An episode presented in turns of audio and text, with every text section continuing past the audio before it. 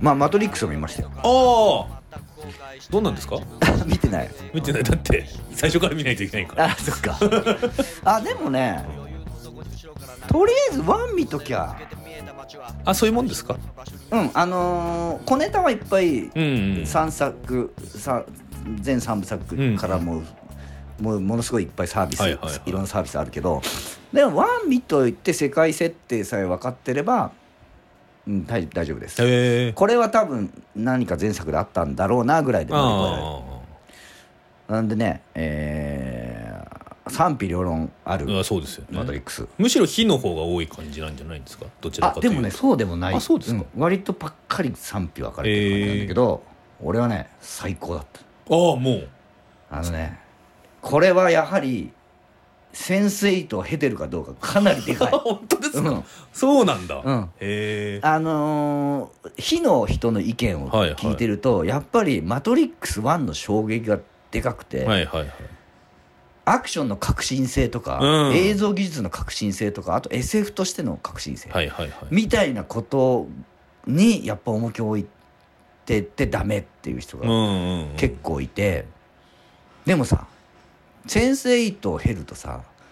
もうオシャウスキー監督が、んそういうことはもういいんだよって言ってるのがわかるじゃんはいはいはいはいでそれを経てみるともうそうそうそうこういうのはいいのもあ逆言えば「マトリックス」の最初の「マトリックス」の3部作を否定するような話でもあるからあうーんだからねこれも結構言われてるけどやっぱ一番似てるのは「新エヴァンゲリオンへえあなるほど」うん「マトリックス」も90年代うんうんうんうにん革新的な SF として出てきて SF の世界を変えたみたはいいはいなはい感じで出てきてえっとでもそれがやっぱあああの問題があるんだってえっとオルタライトとかにあ悪用されたっていう悪か用されたりとかしてあーアイコンとして使われたりとか、うん、と要するにさ最初の「マトリックス」ってうーんと現実うんうんうんうんうんとこんなクソみたいな現実の世界とは違うところに本当のはいはいはいはいうんともう事件あの世界があるんじゃないか俺の生きるべきとかあるんじゃないかっていう世界だかうんらうんうんうんこの現実が間違っているっはいはていいうは話だからそう受け取られちゃうとい、なるほどうん、あの陰謀論とかに使われちゃうなるほどなるほどでそれに対してオシャウスキー監督は割とひちょっとどう、うんそれはちょっとどうなんで割と毎年オファーがあったんです4つく新作作ってくれうんうんうんあのあれワーナーだっけかな、うんうんうんからあってなんで断ってたんだってもううんあれを語り直すことはもうしたくない、でもそういう現実があってで多分「センス8」経てったと思うんだけど、うん、とそうじゃないんだっていう物語になってるので新作は。なるほどねうん、あの一番最もやっぱ違うのは違うなと思っただからこれは多分、うん、センス8俺らセンス8を見て、うんえー、とラナ・オシャウスキーのことを理解したからそう思うんだと思うんだけど「うん、とマトリックス」の最初の時は、うん、と要するに、えーと「マトリックス」っていうのがあれなのねえっ、とあーとう何仮想現実はいはいはいはいでザイオンっていうのが現実の世界、はいはいはいはいでザイオンっていうのはもうう割と荒廃しちゃった世界、うんうんで現実は荒廃してるんだけど「マトリックス」っていう仮想現実のう中んで、うんうん生きているっていう話ででその仮想現実から現実に目覚めるんだっうんうんていう話になってるんだけど、あのー一作目の時は要するに、えー、とだからそれはねうんとウォシャウスキー監督がこう何性えっ、と性同一性障害で、うんうんうんえー、と性別変えたとかっていう現実も知った上で、その「マトリックス」を見ると最初の「マトリックス」を見ると「マトリックス」っていうのがかす、うん、と映画界映画の中では仮想現実と言われてたのが多分社会、はいはいはいうん、と人間が作った社会、うんでザイオンっていう現実世界と言われてるものは本当の自分の心の中の世界、うん自分の世界っていうものの対比だと思う。で社会に対するうーんと一作目の「マトリックス」の時は社会に対する違和感はいはいはいってういうのがテーマになってて、んうんででも社会この誰かが作った社会っていうものに対して違和感があるんですよっていうところを思ってたの、うんうんうんうんだから逆の意味にも取られちゃはいはいはいはいうで今回新作見たら最後の最後でなんだけど「マトリックス」っていう仮想現実自体も否定してないの。うんうんでどう否定してないかっていうと自分の思ったようにこの世界を社会を作り変えたらいいじゃんてっていう結論になってるそれ結構繊細と的センなスねの先生とヘテルでしょその考え方って、だから社会に対する違和感しかなかったっていう、うん生きづらい社会って生きづらいっていうのから生きづらかったら生きやすいように変えてったらいいじゃうんうんんうんっていうのが、まあ時代の流れと自分も、うん、とその性別を変えたっていうので、はいはいはい変えられたっていうことの現実とかを踏まえて社会ってでも変えられるんだよっていうメッセージになってて。なるほどそこが最高だなとアクションとかは確かに革新的なアクションとかないんだけどでもまあエンタメとしてもちゃんと面白いしねあと撮り方とかすごい変わってるしキメキメのキメのうんめちゃめちゃあアニメとか漫画っぽいうんうんうん映画だったのが、先生にとってすごいし自然な撮り方をしてそうるですねでそそういう撮り方に変わってるへえなるほどねでやっぱ先生と見てないとダメなんでみんな見てないのってことですよそれは それはね長いし 本当にテーマがね途中まで全然分かんないからいやいやでもね本当にでもやっぱね、うん、先生とヘテるヘテないではだいぶだい違ぶう違とうん思うだ、なるほどうんでだからうんと「マトリックス」を見てたまあ俺「マトリックス」リアルタイムで見てたから、うんうんうん世代だからの楽しみとしては過去3部作はいはいのサービスのストーリーみたいなのもあるんですようんうんうんな過去3部作の話がこうここがこうなったこうはい変はわいはいはいってるみたいなあであの人出てきたあの人出てきたうんみたいなのがあったりするんだけどそれにプラス先生とのあの俳優の人たちがちょこちょこ出てくるえマジっすかめちゃめちあゃめちゃめちゃ出てくうんるそれは俺見よ見たいなその楽しみもすごいあああそれは見よあー出てきたあー出てきたっていうのがねうあああるウォシャウスキー組なんだおしゃお好き組なのあなるほどってねいうかねやっぱりね先生とはうんとまあ今回はあのリリーさんは参加してないのランナーうんうんうん監督だけなんだけど、リリーさんの方は今更マトリックスを語り直すので興味ないっつってうんうんうん参加しなかったらしいんだけどランナーさんは語り直さないとちょっとまずいと思って作ったらしいんだよで多分うんとそのううランナー監督にとっては先生とってもう心の一本に多うんうんうんう分んなってるから、まあ、これが自分なんだよっていうのがあるから、うん、とそそこをい入れてんだと思うなるほどね、あのうん役者をフ出すこィードとバにックさせてるわけですねえー、見よう早く配信になんねえかないや映画館に見に行け映画館に見に行けようんでね、はいプラスねうんこれはね、まあ、次回やることになったんではいはいああまり語りませんが今日見てきたんですよ「スパイダーマン」あそうですかうん「ノーウェイホーム」で、うんと「マトリックス」ってもともとがメタバースの話だようんもう今現実にあれマーク・ザッカーバーグがさフェイスブックの社名をメタに変えたんでしょそうですよでメタバースっうんていうものにすげえ取り組んでるでしょ今めちゃめちゃ金かけてまあ、メタバースっていうのはね割と去年ぐらいからちょっとしたブームみたいになってうますんだよね、うでまさしく「マトリックス」ってメタバースの話なんうんうんだうんうよんそので今回なんか完全にキアヌ・リーブスがうんゲームプログラマーとして働いてる世界だかうらん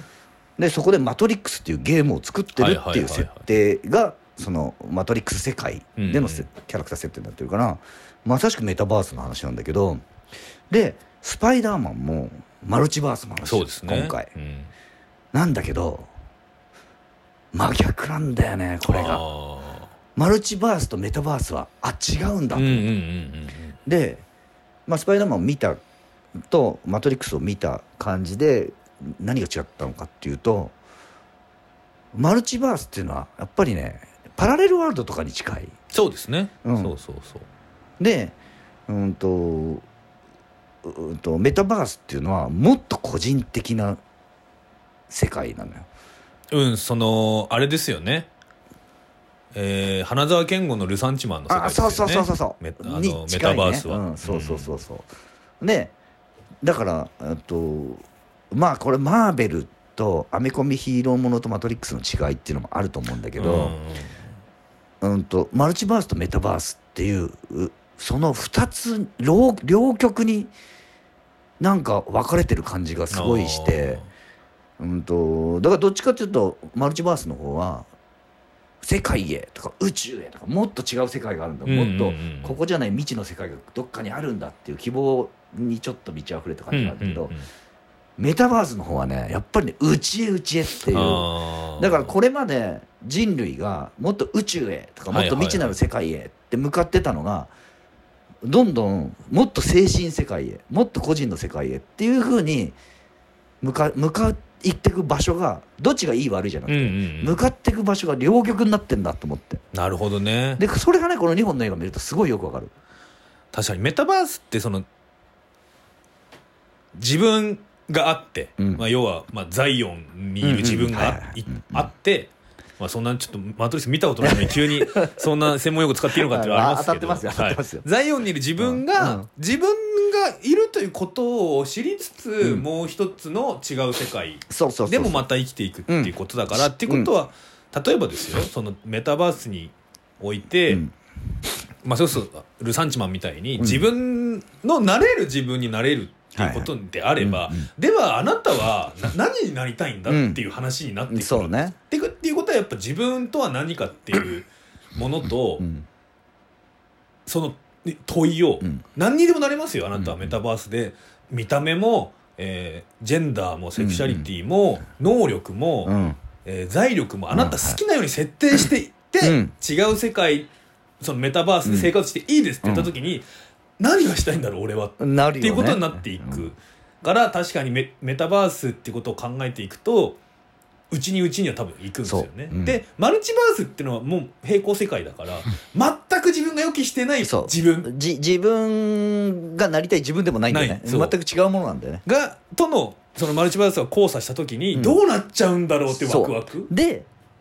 どっちも核のテーマは、うん、と自分とは、うんそうですね存在意義というか、うん自分っていうのは何なのっていうことがどちらも核のテーマにあってでもそれが向かう方向が真そうだ逆っていうのがすごい面白いなと思ってだから偶然と想像っていうことなんじゃないですか 偶然がマルチバースで想像がメあなるタバースでほどすよなあ確かにそうかもしれない確かだからフィクションの世界へ行くのかそうもっとげ現実の中で何か違うものを見つけていくのかだ,、うん、だそうかそうなっちゃうとでもなんか、うん、とポジティブとネガティブみたいな感じになるけど、まか価値はねうん価値判断が別にどっちにあるわけじゃない、うんそうそうそうでもまあそうでもないと思うんだようね、んでうんとあとはうんそうねマルチバースうーっていうのはやっぱり選ばれた人しか行けない感じはちょっとあるなと思ってあーで、えー、と誰でも行けるのがメタバースの方なのかなっていう感なじるもほすどるねまあ現実的なこと言うと多分メタバースはこは遅くともここ10年20年では実実装されるうと、んそうねうん、マルチバースっていうのは物理学の理論としてはあるけどうん、それが交わるかどうかっていうのはちまょあっとまあわ確んかなにいそかうらだねまあまあ想像の世界 は、そね、うそうそのう世ん界ではあるよねっていうだからあれあつ森あつ森集まれ集まれみんなの動物はいはい動物の森動物のあ森れメタバースでしょあれメタバースです、うんはいあれでうん実際に、あのあの仮想現実の中でお金稼げたりとかもするのがメタバースだからね。もね昔から結構そのセカンドライフとか うんうんうん。もっと言うとね昔スーパーファミコンの時代でもサテラビューとかありましたけど、まあメタバース的なものっていうのはまあいろいろあって、うんうん。いもうそれがよりより本当ににこのザイオンと同じぐらいの比重でに人間の人生に現れるかどうかっていうのがザカバーグはやりたいことなんじゃないですかそうね。でもまあ、マトリックスの中ではザイオンっていうのはもう本当崩壊しちゃってるから、世界が崩壊しちゃってるから精神世界に逃げ込むみたいな話だからね。だって世界ドントルックアップみたいなもんなんですよ、そうですよ。だからそうなんだ。現実にドントルックアップなんだから、そうそうそうそうそうもうマトリックスの世界に行っていいがい いいいんじゃねえかっていう気がししててくるる気よねはしてきますよね、ちょっとやっぱ興味あるもんな、うんメタバースあのー全然あのなんだあのあのあれあの ZOZO タウンの社長がさはい宇宙行ってもさ、何も羨ましくはないけどさ、そうですねあの ZOZO タウンの社長がさうなんか宇宙から帰還しました、うんうんで帰還の第一歩は社員に伝えましたみたいなニュースがあったんだけどそれ伝えられて社員はどう答えるのかなと思って、うんふーんとしか思う 俺だったらふーんとしか思えないなとかイラッとするんじゃないイラッとするだけだよねほんとそこら辺がさイラッ分かってないよな社員に「俺宇宙行ってきてさ帰ってきてから」って社員に言われてもさ「んだよ」ってなるよその金で給料上げろ本当よだよ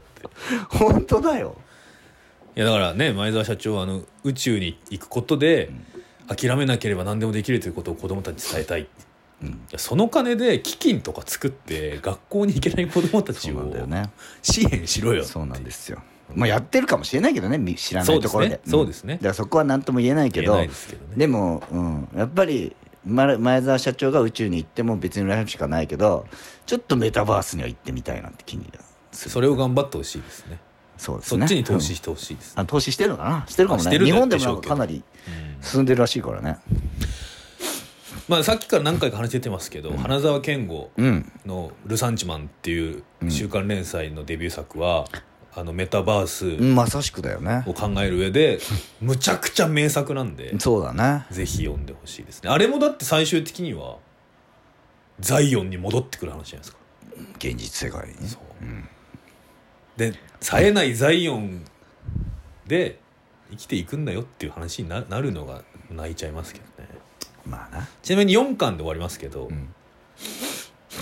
四4巻全部最後に読んで4巻の表紙を見たら涙止まん なくなるそうなんだ仕掛けになそういう仕っ掛けてが そういう仕掛けがあるんだねありますからぜひね読んでくださいそうねあとはあのー仮想現実っていう意味であの梅津和夫の「私は慎吾」とかねあああのーコンピューター世界のビジュアル化って意味では私は慎吾ってだって923そ年とかあそうそんなもんか80年代ではなかったかあでもねあ違う14歳が90年代かあそう14歳が90年代だから80年代だと思うでコンピューターっていうのもすごい出始めの頃に書かれた AI の暴走の話だから,、うんだからかなりその未来予想的というかそうですねでその中に出てくるコンピューター表現が凄まじいから本当人間の欠陥みたいにしてこうコンピューターはないいかはらい描かはれいるはいはいはいであれってやっぱりそのおロボットの人間化というか、うんうん、のののすごく怖い怖いというか今日あのエモーショナルだしあれも名作なんでね、うんうんうんうんそういう意味ではそのマトリックス的な世界っていうかまあつってもまあもう広角機動隊があるからねなるほどねマトリックスってもう完全に高広角架機機動動隊隊だですからよねうんうん確かに他なんか見ましたあとはねなんだろうなあのーホークアイのねあドラマねはいディズニープラスでうんえー去年クリスマススペシャルということでホークアイのドラマやってましたけどま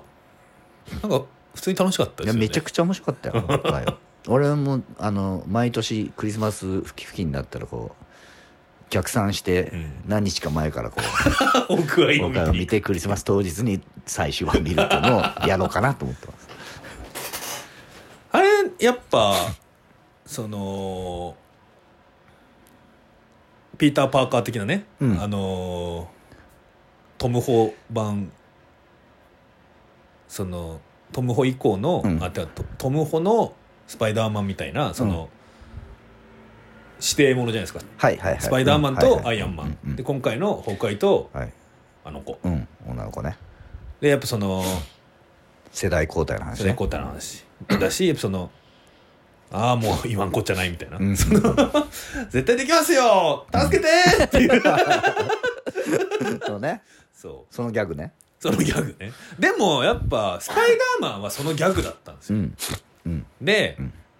あのー旬みたいなはいやっぱアイアンマンさんすいません旬みたいな感じだったのがやっぱ今回はそのホークアイが教えられていることがいっぱいあるっていうああそうねなあんかそうそまうずそいいれじゃがないですか現代的だよね現代的あのーやっぱり最初の方で出てくる、あのーホークアイってまあああいう性格だから、うんもうハリエがよく言ってる、あのー何男は言うべきことを言わない男は黙って的なそ人うでおじすさからねんおじさんの代表みたいなキそうャラクターだからそれを、あのー今回の主人主人公の女の子に、あのー指パッチンがあってから、世界にははそういうシリアスさっていうかうん求めてないからって言われてたよね求めてるのは誠実さだからって言われてたよねでねあのージャージジャージの人たちにね捕まった時にね、はいはいは彼女とうんちゃんと話したのって言ってましたからねでなんだけどあのジャージのやつらに「お前喋りすぎ だ」って言われてたの女の子がだからそこも世代によっそうてそうそういいとこ悪いとこって悪あいとこがあっるよねてそういうのもちゃんと描かれてるのは良かったしそうあとね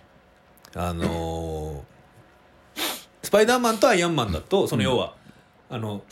「よーしやるぞー助けてー」が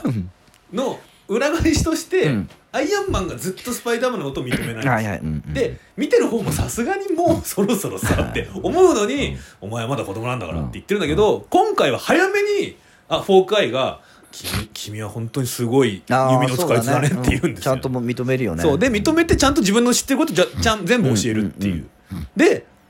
その上で君と僕はパートナーじゃないか相棒なんだから君は困ってるのにうん俺だ俺だけ帰るわけにいかないだろうっていうその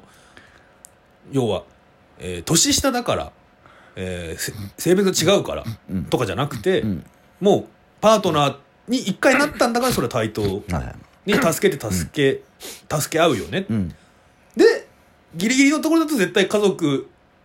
のことも忘れないよっていうやっぱそうなんだだあれだから仕事とう家ん庭っていう問題もね、そうホークアイだから描ける問題だそようねですあねれねそうそうそう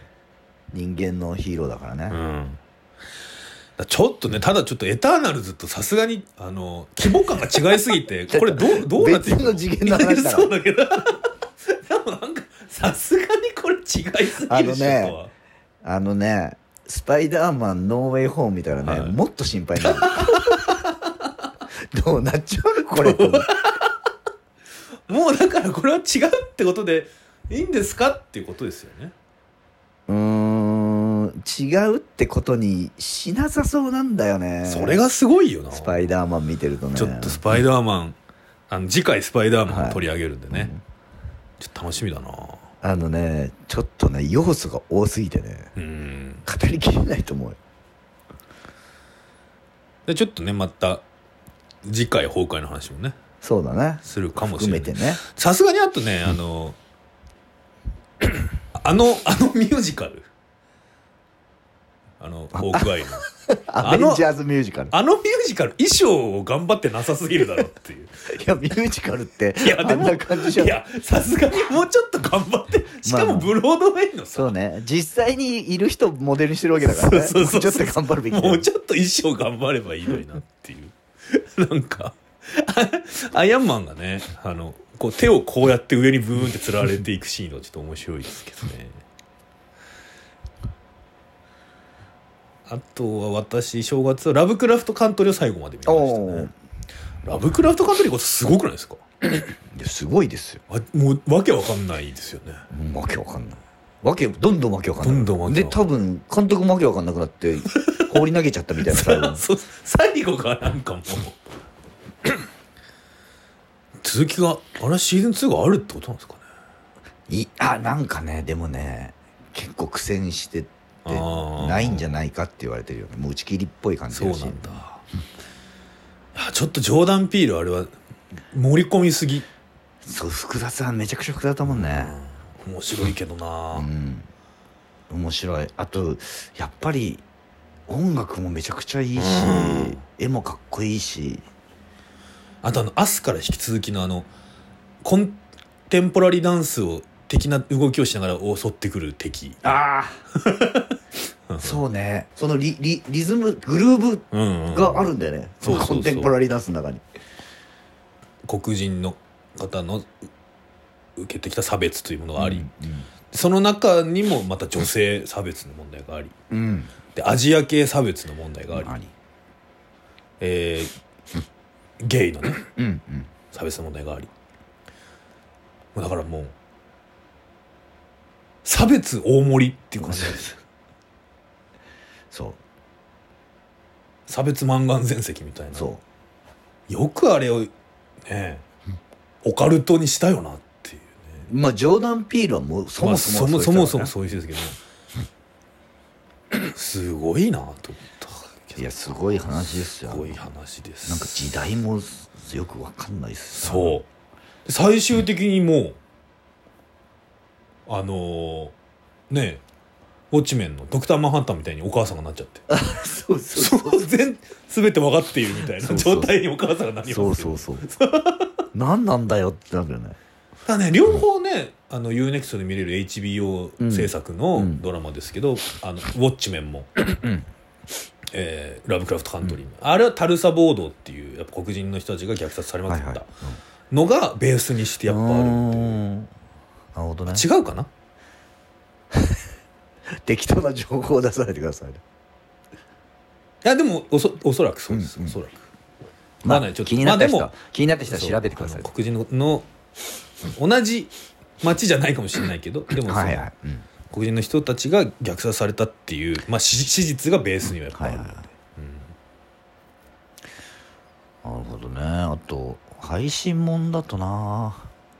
ビートルズ見たゲットバックゲットバック1番目をね途中まで見て、あ2時間半分うんはいあのリンゴスターお前ドラマーなんだからもうちょっと雰囲気良くするために喋れって思いました リンゴスター全然喋んないなあいついや最後まで見てリンゴの凄さすげえわかるから 本当ですかあのね、リンゴスターってさ、一人さ、ビートルズになっあのさ、昔から、うんあのビートルズのインタビューとか見てると、ジョンとポールがリンゴはすげえって言ってる。うんうんうんで、リンゴの、リンゴ、あの、なんていうの、僕たちがス、うん、とスターだって崇められて、そうやって、あの、ちょっと、こう、うん得意げになった時に、リンゴを見るんだって。あーそうすると自分たちは全然スターじゃないということがわかるからっていうインタビューで答えてるうんその意味全く分かってなかったんだけど、ゲットバック最後まで見ると、あ、やっぱリンゴってすげえわと思う。あああの、自由気ままにやってるようで、あの、うなんていうの、あの輪の中に入らないようにしてんだよね。そういうことかちょっと俯瞰な位置にいるのよ。で、全体を見て、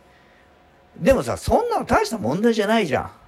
てはいいはういはい位置に常にいるの、リンゴって。で、それによってバンドが崩壊せずに続いてってる感じがね、最後まで見ると分かんない。うんうんうんやっぱねジョージはねなんかしよくわかんない男の人スタジオにずっと連れているしねあの、インドのイン 人ドでのしょ 人でもね、ああ第1話でも出てこないから、第2話出てくるのかなあの前にさ、みんなでインドに行ってるはいはいはいはいで、あの、あのジョージが崇拝してた、うんうんあのー教祖のところ行って修行したりしてんだけど第2話かな第1話出てこないかまたその話出てこないそこに行った行った話をし出ててこな出てい第2話かなんかで「あ行ったよね4人でねあのうさんくさいやつのとこ」みたいな話してん のめちゃめちゃいいのよ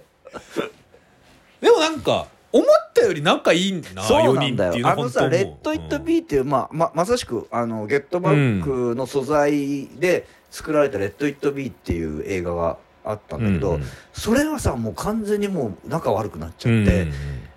うんと、もう崩壊、バンドが崩壊していくっていうストーリーになってたじゃん。うんうんで、全く同じ素材を使ってるのに、めちゃめちゃ仲いいから普通のバンドでしょ普通のバンドで、さ、ビートルズってあんな普通のバンドだったんだっていねう驚きをまず思うありまますよねあ、まさしくだっておお、俺らみたいなアマチュアバンドと同じようなことやってるでしょ。だから普通に4人で集まって、うんせーのでやってそうそういいじゃんみたいな いいじゃんって曲作ってきたんだよ、みたそいうに。そうそうそうそうでなんか昔の曲またアレンジし直してそうそう。あいやいいねそう。 でさそれが別に、え、レコードになるかどうかわかんないのに、そうそうちょっと違うアレンジでやったりやっしてて。やったりとかしてもうこれ悪くねえじゃん、この曲。あとあのなんかジョンジョンがドラム叩いて やあれギターのやつ絶対ドラム叩くよな、ね休憩中にみたいななんでだろうね。そうするとドラマーはさ、やること大別体にドラムしか叩叩けけなないい。からなんか座ってるっていう ああいうの、ああいうの見てるだけでもなんか微笑ましいというか。ねだから俺、エターナルズだなと思った。神々の,、神々ね、の人間か。人間化の話ねいや本当にそうですよあとまあねだからビールななんか飲む人みたいなねあそうそうちょっといい俺ねコンビニ行くけど、なんか買ってきてほしい人買ってきってほしい人みたいてないうのをね、メンバーでやってたりするかそうそらうね。そう、あと、あと割とちゃんと秩序だってたんだなとか思うのうが、ん、まだ1話目で出てこないかもしれないけど明日何時からちょっと打ち合わせがあるからリハーサル何時までにしてほしいんだよねみたいなことをちゃんとちゃんと言ってんのよ、あとねまずねあの「ゲットバックスセッション」がねうん、金曜日に始まるんですよはいはいはい1日目、うんうんで土日休みで 月曜日からなんですよ土日必ず休む休む何があっても休んでるんだよやっぱあでも素晴ねらしいな最後の方はねちょっと週末やんなきゃダメかなみたいな感じ感じああそうなんだだからそういうとこもあるけどでもあれさ68年かなかなんかだよで土日ちゃんと休んでるってねそうすごいよね、まあ海外多分ねそうユユニオンがああちゃんとあるからでもそ多分ねその時代からそうだったのかスタジオが開かないとかなんですよなああまあでもさ俺らのイメージってさアーティストなんてさうんもうなんていうのスタジオもう何半年とか1年とか抑えてでもうつつ突き詰め込んでやる感じがあるじゃないでもねできそるまれでねマイブラだけっすマイブラそうなのマイブラそう でもそういうイメージあったじゃんあったアーティストあとねに日本だけだと思うんですねだうからんその海外の人は本当にエンジニアが言うもう6時で帰るからだあって家族とご飯食べるからみたいな感じでだから徹底とか全然しないって言ってたんですよ、あまあそういう感じだよねねまあそういうとこもちゃんとしてるしあとやっぱすごいちゃんと日常生活の中にバンドがあってってそうそいううそう感じがめちゃめちゃするよねあと陽子がいるのもあんまり嫌そうな感じじゃないっていうか大ちゃんまだ言ってないポールが、まだ行ってないあのああのれでしょそのなんだっけ鹿島さんが言ってたあのそうあの俺あの陽子がスピーカーの上に座ってたから解散したなんて言ったら50年後に笑われんぞってそうそうそうそう僕が言うこれなんかねバンドマンでずっとこう彼女がいるスタジオに来るのを小野陽子状態とか言っうんてうん嫌だよねとか言ってたけど今考えてみたらですよビートルズなんて全員クソモテてるわけじゃないですかうんだからジョンがかん逆になんかジョン大変だねっていう感じで見てる感じに見えましたさああはいはいはいずっと来ちゃ来たいって言うんだもんねみたいな、うんいやであとね全員の家族来てんのよスタジオに、うんうんうんあのみんなで陽子はあのカメラから映っちゃってるから目立つだけであって、もう全員来てんだよねだかうんうんらそういうとこも今から思うとすごい先鋭的だしうんね、うんでもしかしたらその先鋭さっていうのをあえてカメラに映してたってとこもあるのかもしれないしあるかもしれないですねうんうんで今だったら普通だもんねうん別にほら職場に子供連れてくっていうのみたいなもね普通ではないけどでもそういうことはああるあありああるりにしようってうん動きになってるしまあいろいろいろいろ気づくというかだからアーティスティックな苛烈なバンドでは なないいいですよねないしいい意味でね、うんやっぱりあのセッションがあの解散の引き金ではなかったんだっていう。うんうんうんで俺が思ったのはうんとやっぱポールがさあ誰に感情移入したお僕私まだ感情移入するほどあー1話目だそうったんなでんだあーそうなんだだからリンゴお前もうちょっとそうか3人がギスギスしてんだからお前ちょっと冗談言え冗談っつって 昨日あった面白いこと言えうんジョーリンゴとは思いましたけど、あのやっぱポールがねうん責任感が強いのよそうですねででポーなルんかそうポールが言い出しっぺで揉めてるシーンとかも1話目でありましてそうなんだけどあれってなんでそうなるかっていうと、うんポールだけがバンドをなんとかしようと思って確かねえ他の人たちはもう別にに、うんと、そんなに別にやんなくてよくないみたいな感じあとこのなんか特番も別になくてよくない、うんそうみそたういそうなでもポールは引き受けちゃったからそうそうそうやらざるを得ないでしょってどんだけいろんな人が責任取ると思ってんのっていうだからちゃんとしてんだよポールが一番一番年上ですしねリンゴが一番年上かリンが一番年上だけどジョンとポールが多分同い年かなでジョージだけは下なのうんでさ驚異的なのはさあの時点でさ28かなんだねそでジョージなんか25だようねそりゃ自分の意見が通らないっつっていじけるよ25ぐらいだったらそれ別に良くない特番とか言いますよねで言うよね、うん俺別にやりたくねえんだけどないなってなるよねなるなるだからもうあ年齢考えたら大人だよみんないやそうですうよ、ん、だってうなるほど金持ってんですよそうだよねだからもうやめてよくないってえいう1億ぐらい払えばよくないそう別にいいじゃんもう保護にしちゃおうぜっていう、ん1億ってことないかでもなんかなん1000万ぐらいだったら払うよみたいなノリですよね、そなんかうだしさあ のやっぱアップル社っていうのをうん自分たちのレーベル作ってそれがすぐあの経営難にあって潰れたっていうのをすごい言われてたけど、そりゃ20代の若者がやったらそうなるよなるなる周りに悪い大人もいっぱいいたいたでしょうしねそうそうそうそうそうあのあまだ出てこないかなあのセッション中にさジョンジョンがさローリング・ストーンズのマネージャーかなんかをやってたすごい切れ者のマネージャーがいてでそいつらがちょっと興味持ってるからちょっと話聞いてくるみたいなシうんうんーンがあんの、後々でそそれでジョジョンが「すげえ面白いやつだったよ」みたいにしてみんなに話してるとかなんだけど後々そいつに騙されるんだってはであそういう振りももいっぱい入ってなるほどなるほどだから史実を知ってみ見ると面白いとこと、答え合わせ的な部う分ん、部分ももああるるんですなまああとはなんと言ってもやっぱバンドバンバンドっていううんよくわからなうんい集合体の実態みたいなのは一番捉えてるかなと思った確かこれまでのバンドものの中でもなんか変に熱くい絆みたいなのもないしでもそこまでビジネスライクにでうもない、んないっすやっぱバンドっすよねバンドだよね、なんかバンド特有のうんうん嫉妬とかさうんみたいのもでも割り切ってる部分もあってあってね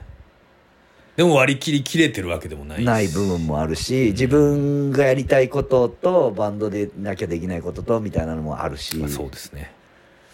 でそういうのがめちゃくちゃすごい詳細に出てるなと思って。これってさバンドやったことない人が見たらどう思うんですかそうなの よ。それも聞きたい。だから俺イベントでちょっとやりたいの。確かに バンドマンと、うんあとバンド関係ない人呼んで、うん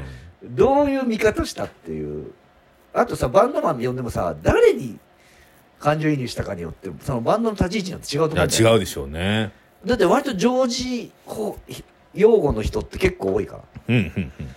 やっぱポールポールにあんなポールとジョン天才に2人にあんな言われたら言われたらそれやんなるよみたいな人もいるしあ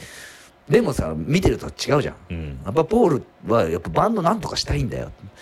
バンドなんとかすることによっても俺たちの生活もあるしさうんみたいなのをで俺は多分バンドの中でポールの立ち位置だからああやっぱポールにすごい感情移入するお前らもっと考えてくれよっていうのを常に思ってあのなんかセッションの時のあのジョン・レノンの気の抜けたオルガ ンねなんかコードだけ押さえてるみたいなはいはいみたいなでそれにだんだんポールがイライラして るお前もっと考えようアレンジしてよもう再来週だよみたいなでもさ、ポールは、ポールやっぱ大人だなと思うのは、うんその時に、おもうちゃんとしろよって言わないんだよね。うんうんうんちょっとじゃあこういうやり方してみようか、こういうやり方してみようかってすごい提案すんだよね、ちゃんと。でもなんかこんなこんな何回もクソみたいな演奏してっていいわよくなんないよとか言ってましたけど切れながらなるよ、そりゃ。 あんな、でも大体遊び始めるのジョンだから。 だからジョンはやっぱ天才肌なんだなと思ったうん。すごい天然だもんね、あれ見てると。天然ですね、いやなるほどねまあまあ、これもディズニープラスで、見れますからね8時間あるけどね。ちょっとなまあ当たり前ですけど日本語吹き替えとかないですからねそりゃやっそうぱ仕事しながらながらみがちょっとできないってまあ字幕は読まない読とま。ないいけないまあまああと単純にやっぱりそのゲットワークセッションの中で行われてる演奏がめちゃめちゃいいってでこもとねそれは思ったううんんだねでえあとねやっぱ最後まで見るとねあのアップル社の屋上でやったはいはいルーフトップコンサート、あの伝説のコンサートって言われてる、とこまでに行き着く一つの流れとしてそれをやるのやらないの、うんやるのやらないのっていうねサスペンスもあってねなかなか映画としても面白いちょっとじゃあみまあ続き見てみようかないやそうですよ、うん見た方がいいよあのじ毎毎日自分があそこアアップルスタジオにセッションしに遊びに行ってると思えば確かにね絶対あのスタッフにはなりたくないなと思いましたやっぱねでもねあんなもんじゃないあれまだいい方じゃない、まあねうん、意見も言う別にい聞かないわけじゃないしさスタッフの意見聞かないあでもそうなんだよな、ん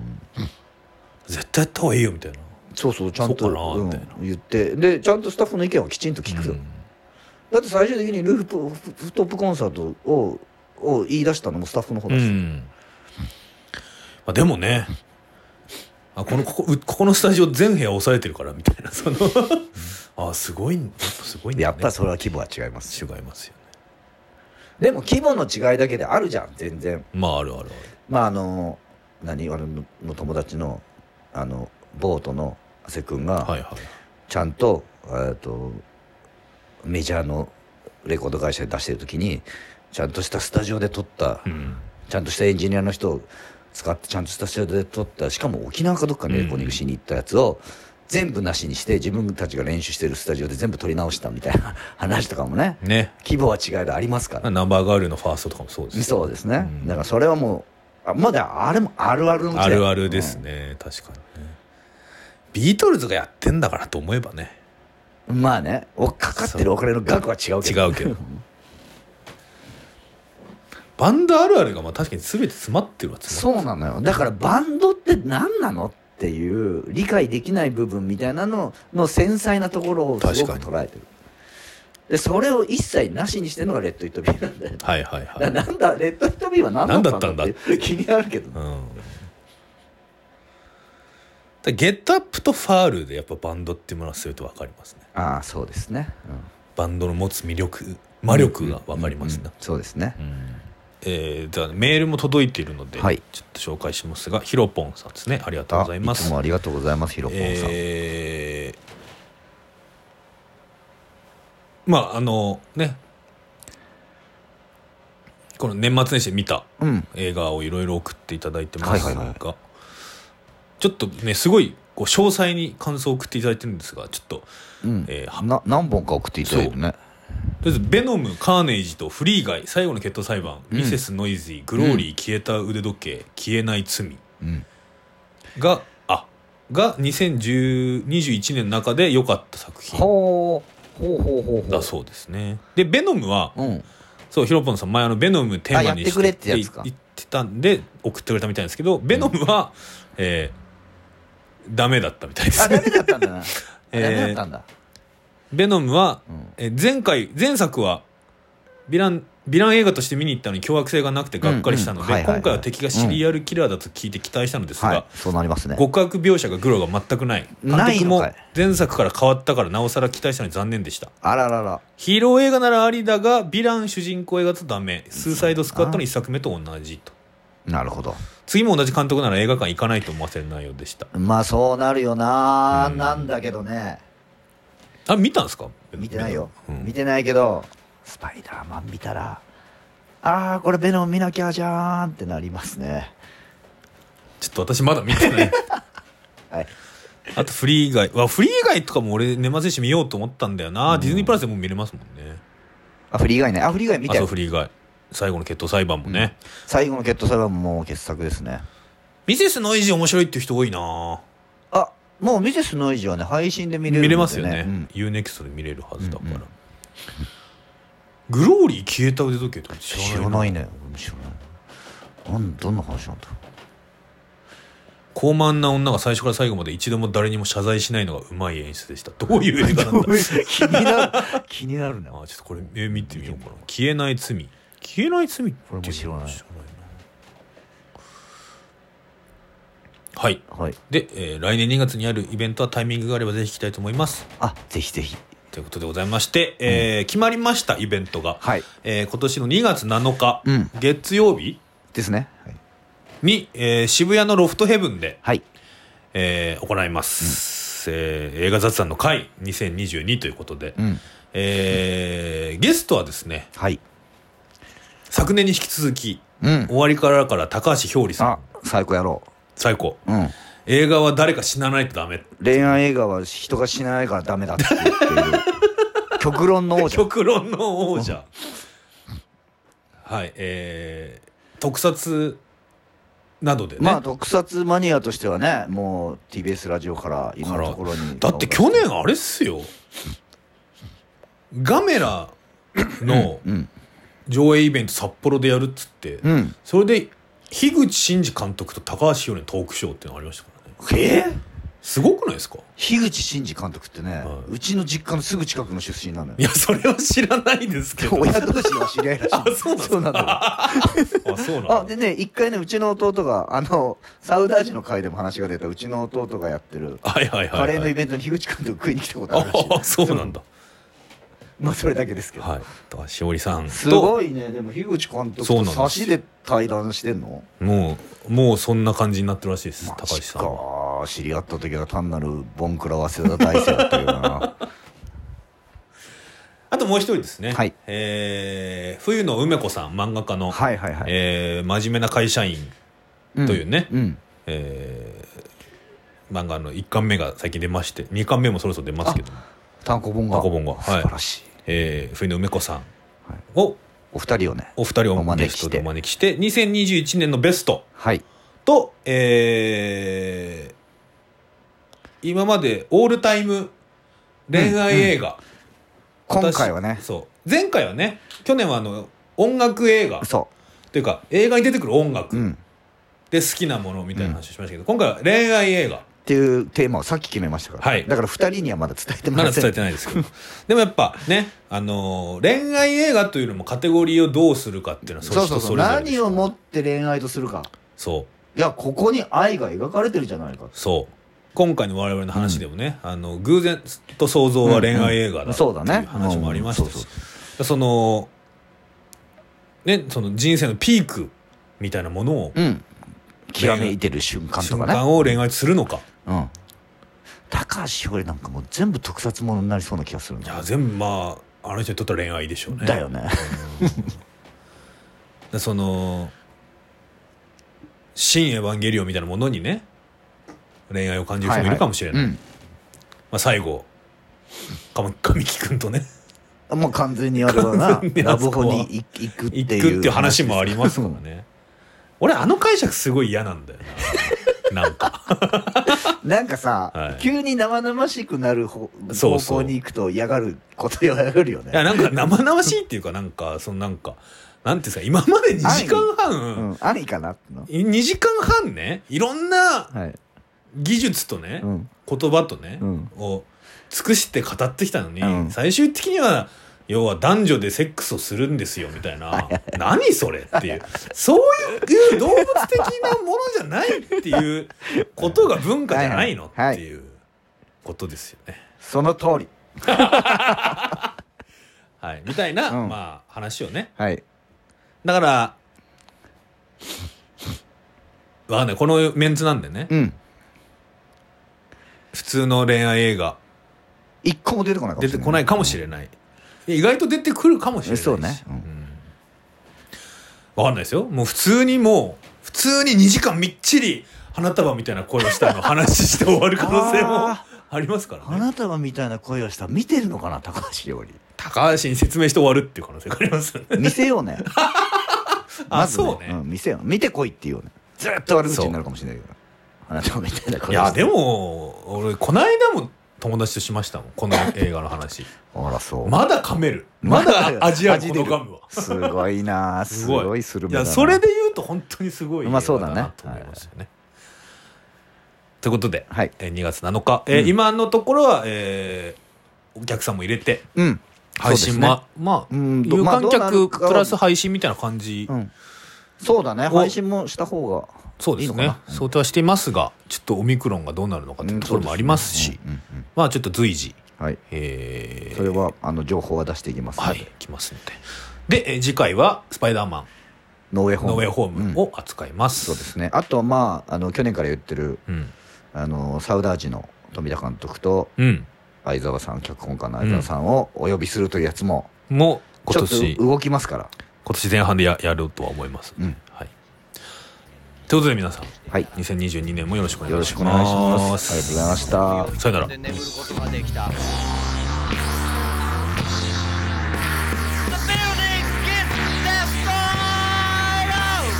まだまだ昨日は明後日のようには俺を解放してはくれず死ぬまでに一度は宇宙旅行に